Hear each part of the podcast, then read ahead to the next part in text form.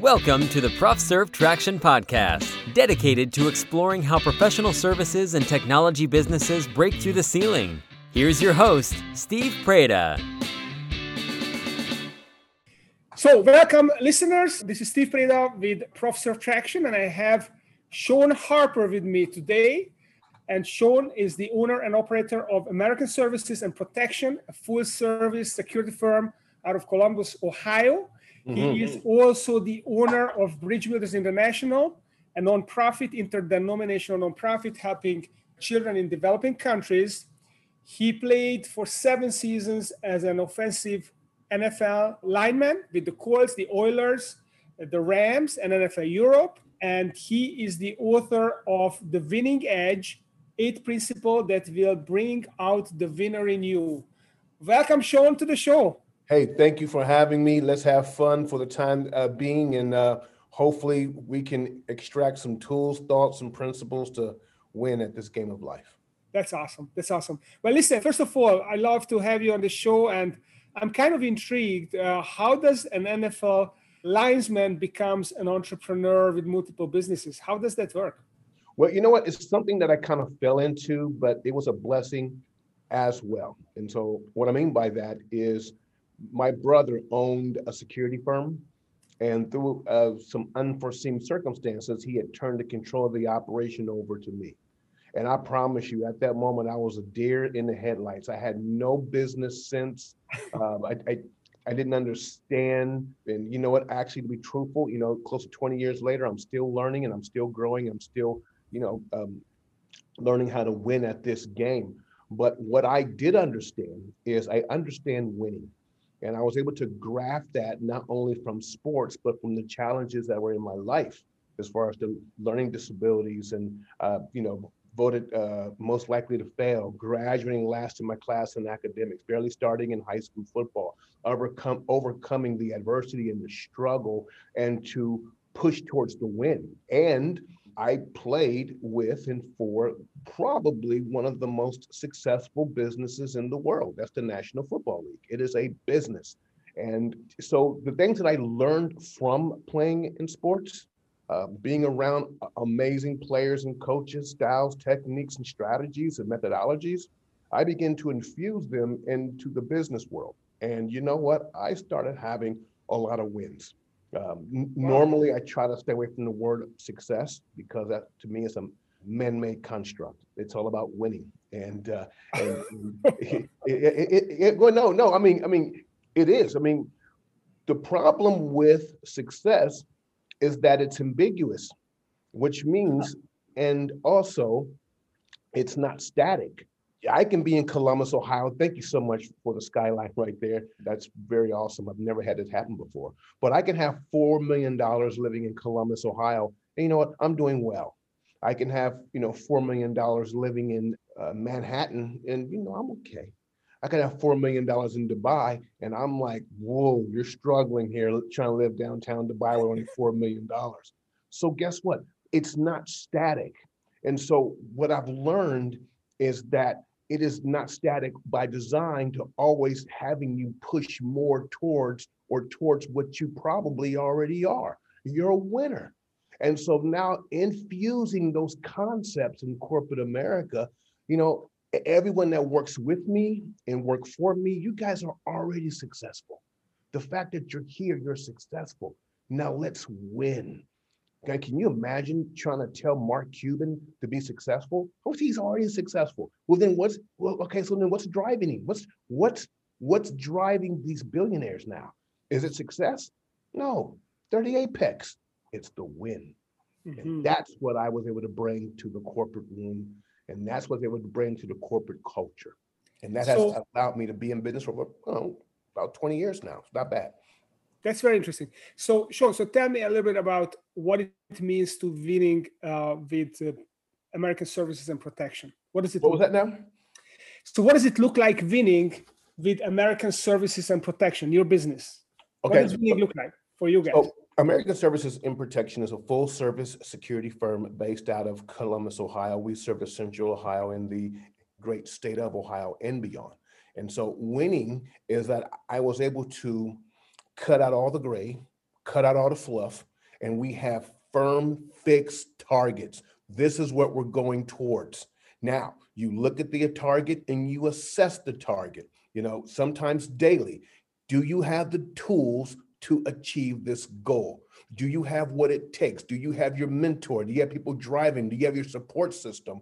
Do you have what it takes to achieve this goal? And if so, then I'm gonna let you go. I'm gonna let you win at it. I'm gonna let you do the best you can. And then if if and when you come to me or you come to my operations manager, this is what I'm struggling with. Okay, this is an obstacle to your win. Then we will attack it like that. Now, what that does is that it gives a firm, fixed target that every individual knows exactly what he or she they understand the expectations and they know where they're going that's number one number two it forces teamwork okay because it strips out the ambiguity because one person in IT is like, well, I'm successful, you know, the computer didn't crash. And the other person over here in sales is like, well, I'm not successful. I don't have any sales. IT, you need to feel it too. So when we played football, you know, and and we would lose a game, the offensive line may have had a great game, but they're not walking in the locker room like, "Yay, all right, well, I did good." I, that's so so myopic. No, you feel the loss, and the same vice versa. You may have had a horrible game, but we got the win, and we celebrate the win together. Just now, promise you, 15 minutes ago, I'm on a conference call with my supervisors. We had a site, no call, no show. That is like the dreaded. When you have a site that's not covered, that kills contracts. Mm-hmm. And I'm getting on the phone with them and I'm like, what happened? Talk to me about it. Well, it's my, you know, this was under my responsibility and I dropped the ball cheap. Now, normally it's like, okay, yeah, okay, great. But then I had other supervisors on the phone. Like, no one else is chiming in? Like, you gonna let him burn like that? How come you didn't step in? How come you didn't step in? How come you didn't step in? How come you didn't drive your butt over there? Why? Because you're interested in winning the battle and not winning the war. I said, this is all. We'll pick up the pieces and fix it later, but you get in there because our client is our quarterback and we're the left tackle. And last night they got sacked. Okay. So how do you build that culture which is focused on winning rather than winning the battle, uh, the war rather than just the battles? So one of the things that I do is that I elevate the win that everyone can agree and and that they can feel some of the win. Okay, so you know how departments have well, you know, you, you got your numbers, you got that, yeah, that's fine. Okay, you made your sales call, yeah, that's great. But then there's a big win. There's a big win. It's all the way up there. This is the big win. Okay, what are you doing for the big win? What are you doing to pick up, you know, so many contract hours a month. Now, for some people, it's the big win. You know, we all have a job. Uh, we have job security. For certain personalities and temperaments, is the big win means X amount of bonus goes to every single person. Period. No matter you contribute this much or you contribute this much, the big win, we all get a, you know, we all get a party and we get a bonus. Things like that. So I kind of, what's the word? I kind of minimize the individual wins and then I focus on the big win. And then that brings about a culture of agreement. And when you have a culture of agreement, when people working not as together, but working as one, uh, boy, you can get a lot done. It also brings a higher level of accountability because that person wants that five, ten, fifteen thousand dollar bonus, right?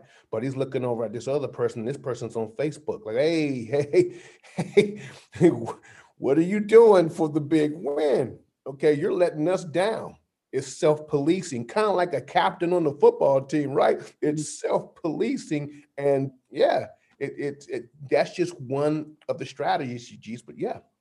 So, how do you identify your big wins and how do you create the buy in in the team into the big win? What's your process? Okay, so the the big win is derived from the company goals and visions and strategic plans for the year or maybe a couple years out. So we'll pull a piece of that and it has to, and this is how it flows into um, mm-hmm. our overall strategic plan. And that's very important. That's a great question, by the way. It's very important because they have to understand how that piece fits the larger puzzle. Mm-hmm. Okay. Mm-hmm. That right there is the Achilles heel to some corporations is because you know what? They don't kind of share what's behind the veil. And I'm sure you know you can't share everything, but you have to allow them to see how that piece fits the puzzle and then how them themselves being present in what they do fits into the piece that fits into the puzzle. Okay. Mm-hmm. The next thing that you brought up, which is very interesting, is wow, I mean, you're asking some some amazing questions by the way is that everyone is different every department is different everyone's mindset and vision is different okay and so you have to be able to sell and i teach my leaders all that you do is sales. You're selling. Right now, I'm selling. You know, I don't have a sweatsuit on. I don't have Indianapolis Colts. I, I got the stadium in the back, but I'm professional. It's selling. You know, every, you, you are always selling um, um, the goals and the visions, and everyone receives different. Everyone has a different bait. Bears like donuts, right? So it's like, okay, to a certain person, this will allow this goal sells uh, for you and how you win is that it functions more effectively and efficiently and timely. Okay, that's that's you. The next person is, man, we're gonna have so much fun when this thing is achieved. The next person is, hey, you get the bonus. The next person is that you're getting, you know, you're really encouraging and helping everyone. But the real challenge is, is that if is that in the actual weeding out process, if you have a person who's myopic and selfish, you know what? it might not work. So what I look for is I look for lions. I don't look for tigers. Okay. It's a big difference between a lion and a tiger. Okay. A lion is communal. They work well with other people. They work as a tribe. They have a hierarchical structure. They work as a family. Tigers don't work that way. Although they're extremely effective, they're, they are extremely effective. Tigers are very selfish by nature. Tigers are loners, and a tiger will kill you if it's not hungry. It'll, it'll, just kill you, right? So you, I mean, that type of individual works good independently outside of the system, sort of like a sniper works outside of the regular forces. This guy is achieving a goal. Tigers make great salesmen, saleswomen outside of the system. But when we talk about a communal system, well, then you need lions. Okay, you need lions. And so that's what I look for. And I do tons of, you know, personality or temperament assessments. Um, I get under the hood because we hire for skill, but we fire for attitude. Oh, really? Not the other way around? A lot of times we hire, well, not me. I, I've learned my lesson. a lot of times we hire for the skill set. This person's great, this talented, this person can do the job, blah, blah, blah. They seem friendly. But then after a while, like this person doesn't work well with others, this person has a bad attitude, this person this and this and this and this. You know, it's not your skill set, it's just, you know, your attitude sucks. You know, we just can't wait to next round of layoffs because you're going to be on that list. Yeah. Because I heard this uh, differently, stated differently, that you hire for attitude because the skill set, they can learn the skill set if they got the right attitude. But if they don't have the attitude, even if they are very skilled, you're yeah. not able to use them. But it's exactly but, essentially the same thing. What you're saying is yeah. you want to hire with both, right? You well, want well, the guy or the person saying, has the attitude and the skill set, and if they don't have the attitude, you let let go of them and you bring someone else. What I'm saying is that most people hire off a skill set, and they That's shouldn't. True. Yeah, they should hire off of attitude, mm-hmm. that winning attitude, that drive. This is this is why I love to hire former athletes. It's a no brainer mm-hmm. to hire a former athlete. Number one, he or she understands, or at least understands the concept of discipline. They understand teamwork. They understand sacrificing one's uh, small goals for the greater good. In fact, uh, it's in Forbes. It was Forbes. Um, it said, I believe it was a high number, like 90, over 90% of a ton of female executive C-level suites were, I believe, either former high school or collegiate athletes because they understand that concept, which is unfortunate because today it's not taught. We're taught the opposite, with these young kids. You know, we're taught Facebook, MySpace, you know, it's all selfie. Uh, it's, it's, it's, it's a very selfish, self-centered culture. And that is not how you win. You have to be able to build effective and efficient and powerful teams to win. And that I mean, if you look at some of the wealthiest, most powerful groups and people in the world, they all work as a team. Bill Gates, Paul Allen, Warren Buffett, Charlie, Mick Jagger, Keith Richards. It, the list goes on. The best had teams. Yeah, I mean, uh, venture capitalists are looking for founder partners. They don't want to invest in a individual a person they want to invest in teams of founders who can work well together and who can support yes. each other yes. and if you're just the one person with the idea then you first have to find your partner and then you can yes. go to raise the venture capital that's that's very true so what is the big goal again you know i know I'm, i asked this question a couple more times a couple of times before but what is the big uh, you know jim collins calls it the big hairy audacious goal so what's the big hairy audacious goal for American service and protection. If it's not confidential, if it's confidential, you know, we can talk about something else. But what, what is your like? Big, what's the NFL trophy goal. for for you? Yeah. So I'll tell you, I won't mention the actual specific goal, but I'll tell you the purpose of the goal. Okay. Okay. Purpose, uh, the purpose of the goal is to leverage the organization to feed orphans and children, um, to feed the poor and the sick around the world. I want to be a conduit of goodness, a conduit of God, not only God, but what he represents of love, of charity, of forgiveness, of grace. And there's no better way I feel that it can be done is outside of, you know, business. You know, that if you look at some of the, and whether you believe in the Bible or not, whether, you know, when you look at the, the characters in the Bible, you know, a large portion of them, they weren't priests, they were businessmen, you know? And so, and, and, and yeah, so it's not only for them to hear God, but to see God, as I mentioned, in charity and, and just, you know, clothing and, and, and it's just too much is not happening and we're depending on the government and it's our job the people need to step up and give some of that wealth away. So would the, everyone have to be religious in your organization to oh, be successful? No, no. Listen, listen. I have, I have people who are agnostic. I have atheists. I have people who are a part of a you know alternative lifestyle. You know, it's it's all there. I mean, in fact, if I were to discriminate or say, you know, that is the antithesis or the opposite of God. God is love. You know, it's like, you know, it, it's, I need you to see love through me. I need you to see grace through me. And that's for everyone and everything. You honor all. Honor is big. I'm a principle guy. I might not, you know, you know, it's some people are like, well, you got to have good character. You know, character's okay. I mean, it's you know, it's cool, but principles are even deeper, and you have to know a person's core principles to really understand them. And, you know, I am big on family. I am big on trust. I am big on respect. I'm big on love. These are some of my core principles that I, you know, tick to like a clock. I tick off these bad boys. And so guess what? When you get when you start working with American Services, you're working with my family.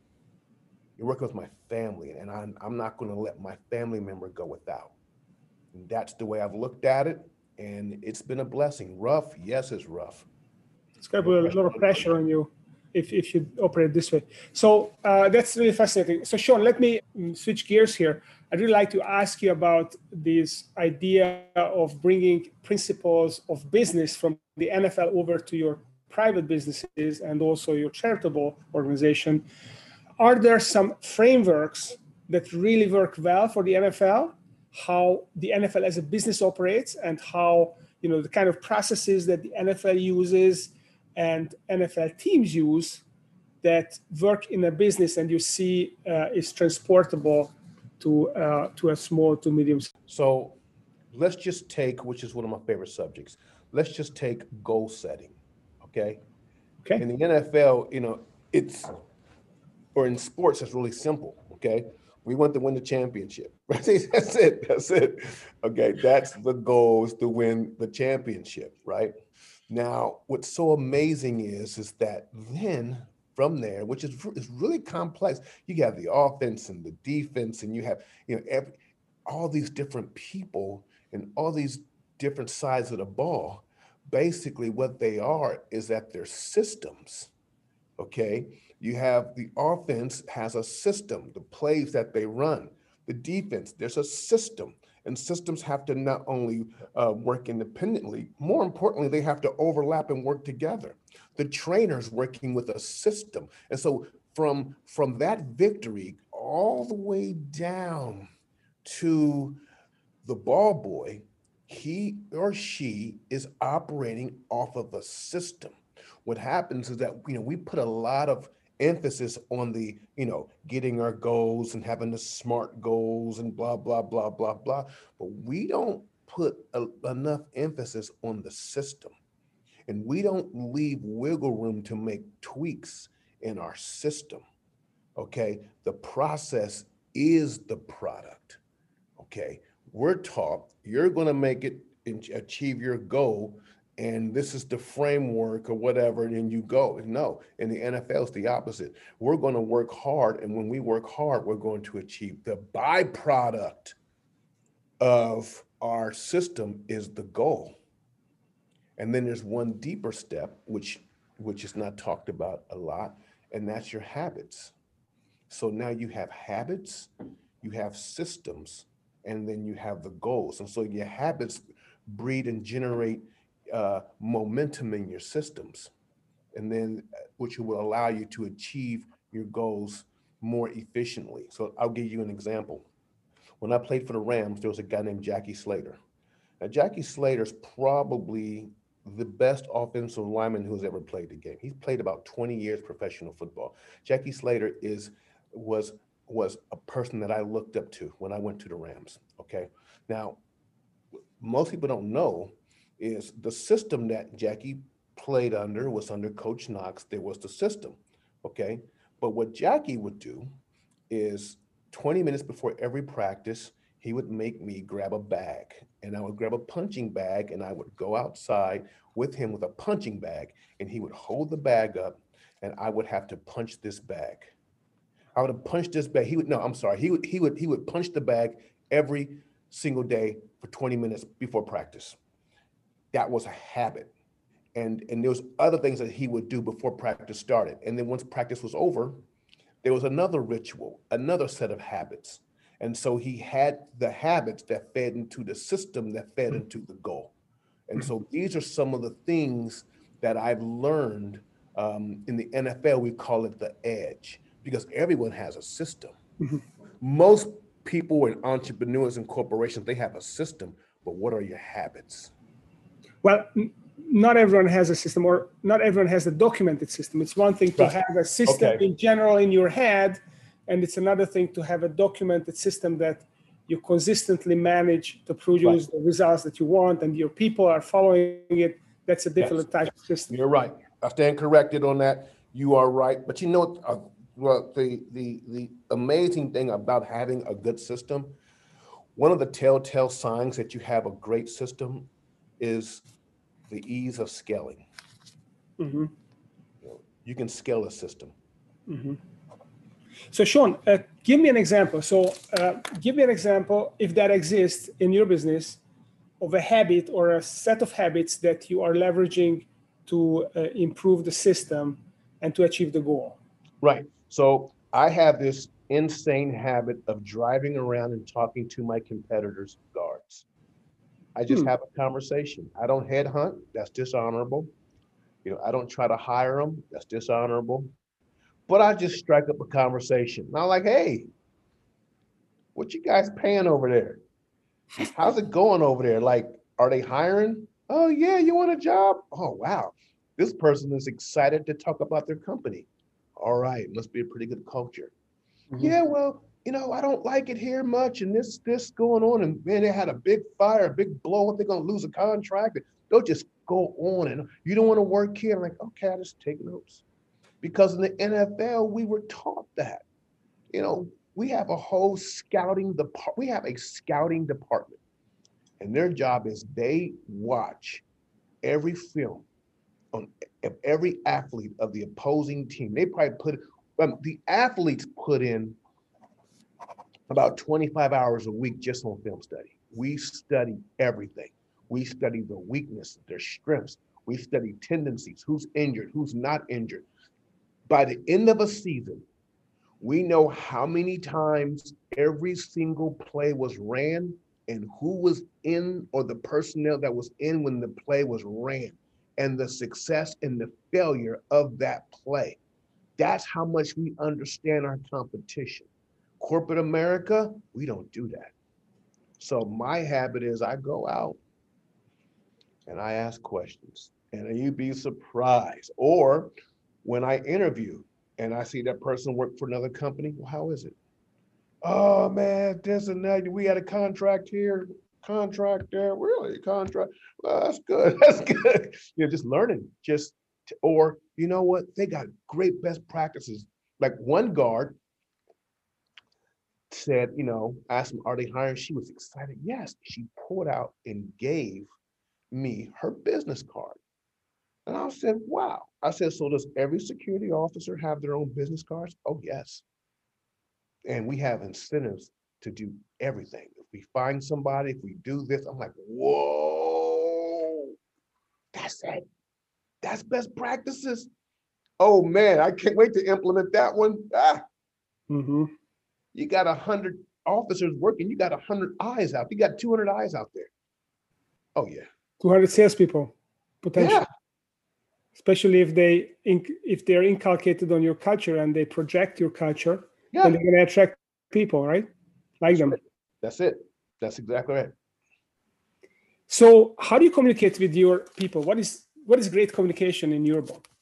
Great communication for me is um, it's not only written communication. We talk, you know, as far as meetings and everything like that on the phone, but I love face to face. I, I absolutely love face to face communication. And that's one of our challenges. Uh, we get our officers in here. We have to get them in here and we listen to them. We value them and we hear what's being said and what's not being said. Because over 80 to 90% of all communication is nonverbal. So you got to get them in the office. You got to sit them down. You got to talk to them, see where they're at, see where they're going, um, uh, uh, uh, their their actual needs. And so I use like a forming technique, you know, and you know I'll throw it out there because you know people train on it, people use it. It's form. So I want to know about your family, your occupation, what you do for recreation, and then my message. Okay and then I shut up. Tell me about your family. How's it going? What's going on? It's form. Okay, great. Occupation as security officer. How's it going here at American Services? Any needs, any concerns? Okay, that's good. Hey, you know, what do you do for fun? What do you do for fun? You know, it tells me, and then my message, and I speak off of what was just given to me. I think that you're doing a great job, or you're not doing such a great job, or this is what needs to happen. You know what? And how I could tie this into maybe your family or recreation. So it's form. And I learned that. I mean, there are other people who have taught it, but the probably the best teacher of that is this lady, this lady named Danny Johnson out of Kerrville, Texas. She does a great job teaching that. Wow. That's pretty interesting. You know, what I teach to my client is uh, we have a process uh, which we call the 555 and it's basically somewhat similar. So it's sitting down with your direct reports every quarter, and you talk about the five core values of the organization to make sure that they understand, they live the core values, you give them feedback, they give feedback to you. The second one is their five roles. This is your occupation. So, what are their roles? And are they executing on their roles? Uh, are they making the most of their function? Are they expanding their function? Are they the mini CEO of that function? And are they getting the most out of their function as they should? And the third one is the, we call them rocks. It's, it's your goals for the quarter. So, what are your priorities for that quarter? What is holding you back? What is challenging you? Are you making progress? How can I help you with your priorities? So, there are three topics. And I guess when you have discussed these three topics and you help the other person, with their with the culture so that they are a good fit for the company with the uh, the major objectives of the organization, with their roles, then you they're going to be receptive to your message, even if it's not positive. You can give them some uh, some constructive feedback there. That's awesome. That's five five five. I got it. I wrote that down. Definitely. what about leadership? What is great leadership in your eyes, uh, Sean? Wow. You know, I, I think that the the safe would you know phrase would be that leadership is influence and that people talk about leadership being influence. I think that leadership is something that you really can't describe in words. It, it's it's, okay. it's it's it's being able in my opinion to extract and to bring the best out of a person while moving them forward. And it's really there isn't a phrase for that in my vocab. It's how can I take you to the next level as an individual, not just as a worker, not just as an employee, but as an individual. How can I increase your influence, take you to the next level, and grow you and create a culture that you can grow in mm-hmm. and be mindful of that? That to me is effective leadership is mm-hmm. growth in a person, in a person, not just are they producing, but are they reproducing in their life? And that to me is is one of the most important roles of a leader. And as I'm talking to you, I'm talking to myself right now. I'm, I'm kind of giving myself a spanking right now. Is that you are the you are you are responsible for the growth of the people in your culture mm-hmm. or in your immediate uh, area of influence. What if you can't help them? What do you do then? If you can't help them, then they don't need to be around you because someone else can. But at the end of the day, that person needs to go and grow to the next level because it's so much more important than the numbers. It is. It's so much more important than a paycheck. Although that is the team goal and that's where we're going to, but when I played football, I knew, especially in college, I knew beyond a shadow of a doubt, my college coach, Bill Mallory, I knew he loved me as a man. And that allowed me to play even more because it's like, you know what? He loves me. I, in fact, I remember when I I had I had graduated like 10 years prior, 10 years prior. And out the blue, I see that 812 number. I said, that's Bloomington. That's my alma mater, Indiana University. And I'm like, and it's Coach Mallory. Sean, I'm like, yes, coach. Mallory? yes, Coach Mallory, how you doing? I'm like, I'm, I'm all right. That's just thought about you. Tell me, did you graduate? Yes, coach, I got You need a job? How's your family? Everything going all right? You in shape? You got fat? No, coach, I'm I'm okay. I'm fat now. No, coach. All right, just checking in with you. You and my boys. 10 years later, I can't do nothing for them can't do nothing for it. I'm done. I'm done playing football. 10 years out the game. In fact, he's not even coaching no more, I don't think. He's done. But yet, I was one of his boys, and he was going to look after me till the day he died. By the way, he passed last year. One of the saddest moments of my life. That was like my daddy died. That to me is leadership. And I guarantee you, if he was still alive and I was acting up, and he found out about it.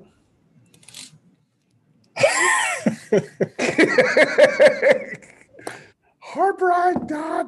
Daggone you, Harper. Get your. I'm telling you. because you know why? Because I've seen him do it. I've seen him do it.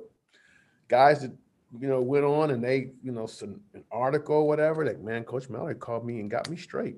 That's right so you've got a, an organization you've got a great purpose you have a big goal that you cannot share with me but that's okay. I don't you know i don't expect to. How do you create alignment in your people so that they are all fully focused on the big goal? Well it goes back to what i said earlier about sales. You have to sell. But in order to effectively sell you have to sell yourself. But in order to sell yourself you have to be in agreement. And this is one of the challenges that i've been dealing with personally Okay. I'm not the kind of guy has all the answers, but it's like I see disorganization or disunity in certain areas of my company. Before I got to look out, I got to look in. where are you disjoined at? Because your message is not coming across 100% authentic. There's a disconnect somewhere.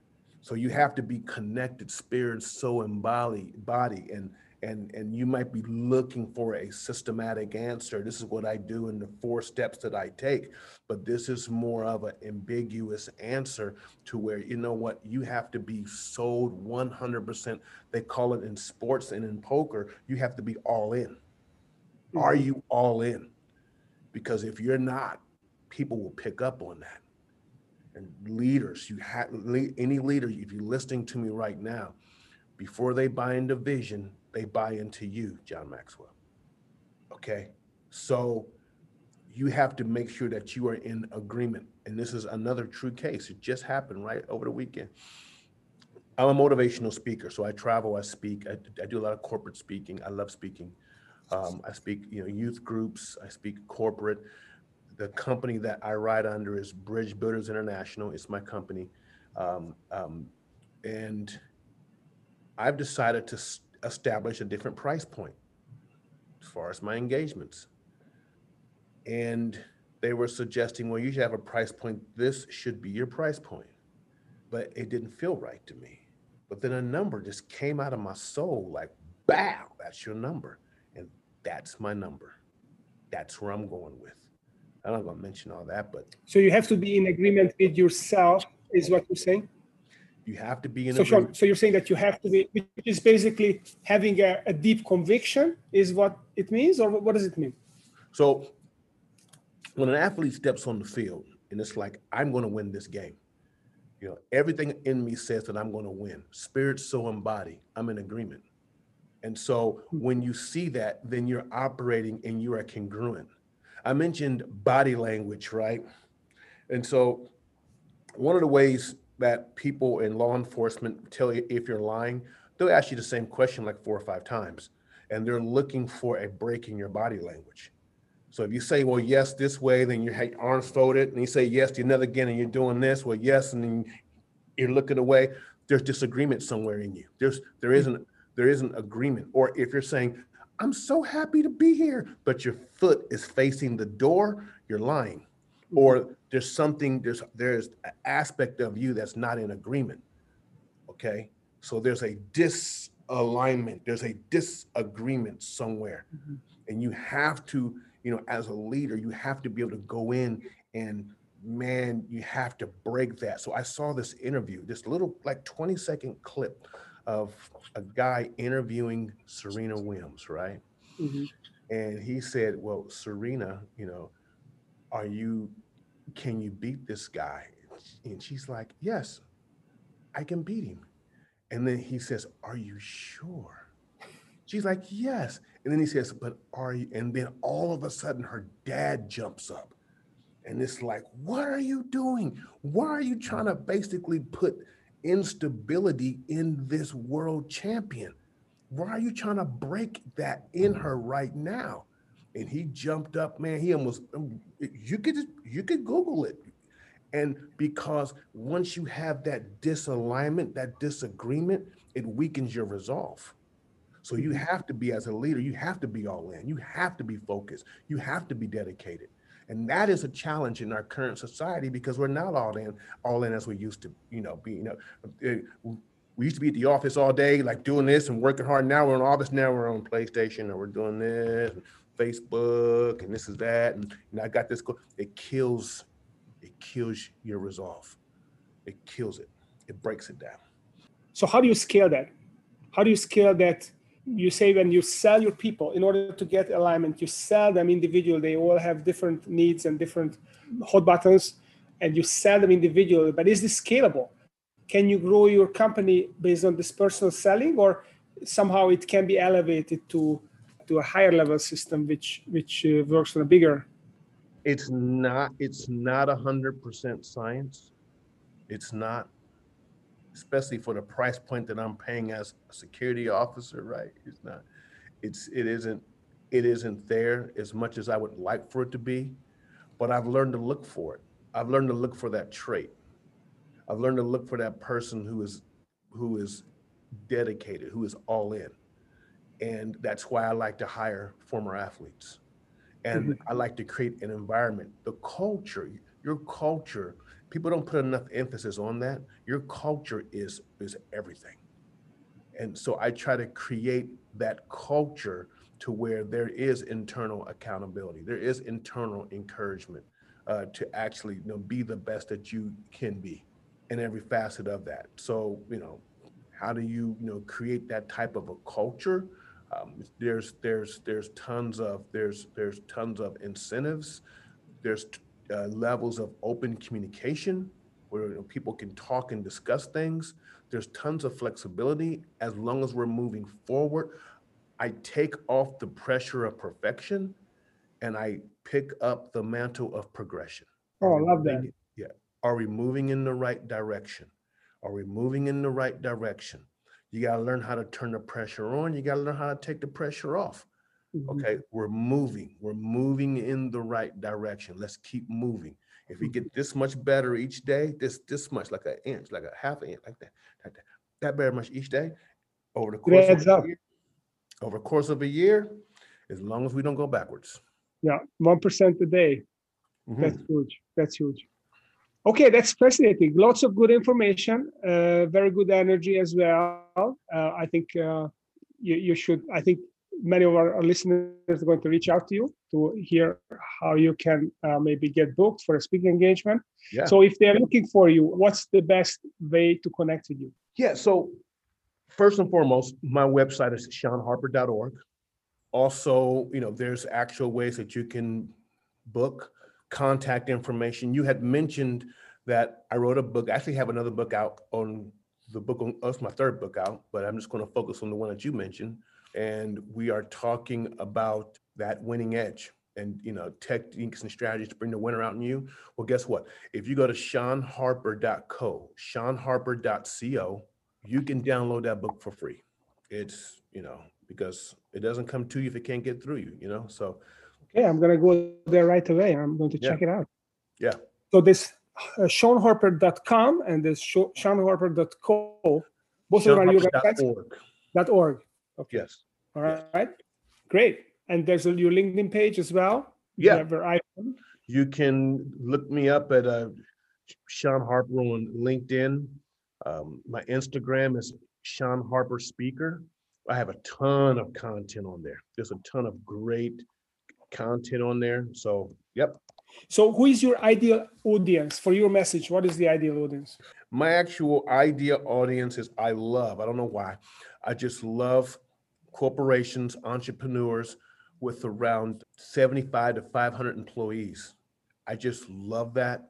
Mm-hmm. Um, or if I'm speaking to, like, like I've, I've spoken for a lot of of larger conglomerates. I love to speak to the, you know, middle to upper management. I just love it. Coaching wise, I love speaking to uh, entrepreneurs, CEOs, and C-level suites.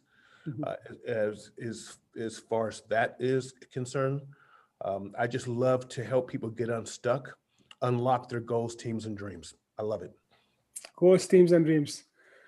Yeah, I love that too. So that's great. Great having you on the show, uh, Sean. And uh, for my audience, stay tuned next week for another exciting entrepreneur coming on the show. Thank you, Sean. Thank you. This was the ProfServe Traction Podcast with Steve Preda.